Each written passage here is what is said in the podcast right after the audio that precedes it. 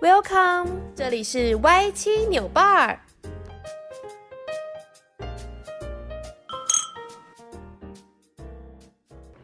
那听起来大家会选择传播学院，蛮多人应该都是因为不用算数学，非常大的机会。但重点是，你知道，因为我们是广电系嘛，但其实广校跟新闻都要修统计学，只有广电不用修，就是辛苦哦。对，统计就是另外一种形式的数学的感觉。对对对对对。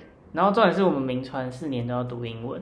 嗯嗯，这个。请问虎虎的部分是？我非常的痛苦，但是比起其他商科来说好。好了一点啊，因为他们商科不是还有是原文书啊等等之类的，对对对对，就至少我们教科书都是中文，就是只有英文一个学科要背而已，嗯、不会到你连学专业科目都要用英文，而且英文的话也不会到太难，因为还会有那种其他朋友可以罩你。嗯，英文五十九分被当的人怎么有资格讲这种话呢？我都是靠朋友，出外靠朋友。他上学前在重修大一。带英文哦，但是过喽。但是还是觉得大家就是英文真的很重要啦，无论什么科系，就是就算你是读影视产业，你可能会有一些器材的专专业名词，或者是呃可能国外的一些影视的文学啊，都还是可以看一下。所以用到英文，嗯，还是学一下有一技之长会比较好。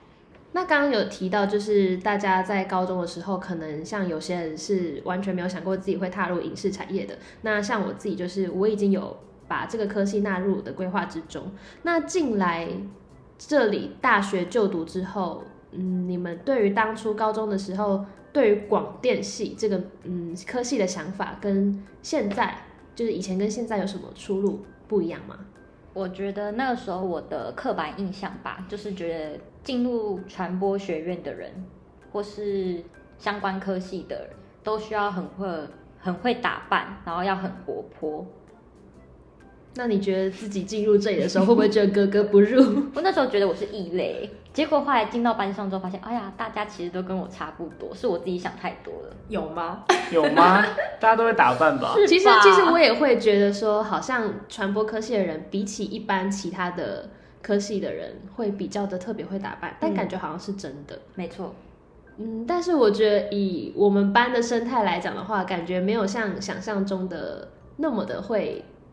就是在乎自己的外、嗯、外表、外在等等的，但是以其他学校或是其他科系，像新闻系等等之类的来讲的话，好像真的会有那么一点的差别。就是跟我们北明其他商科啊、法律系啊，或是等等其他科系相比的话，的确传播学院的人来说会比较的会打扮，就是花时间在打扮这件事情上。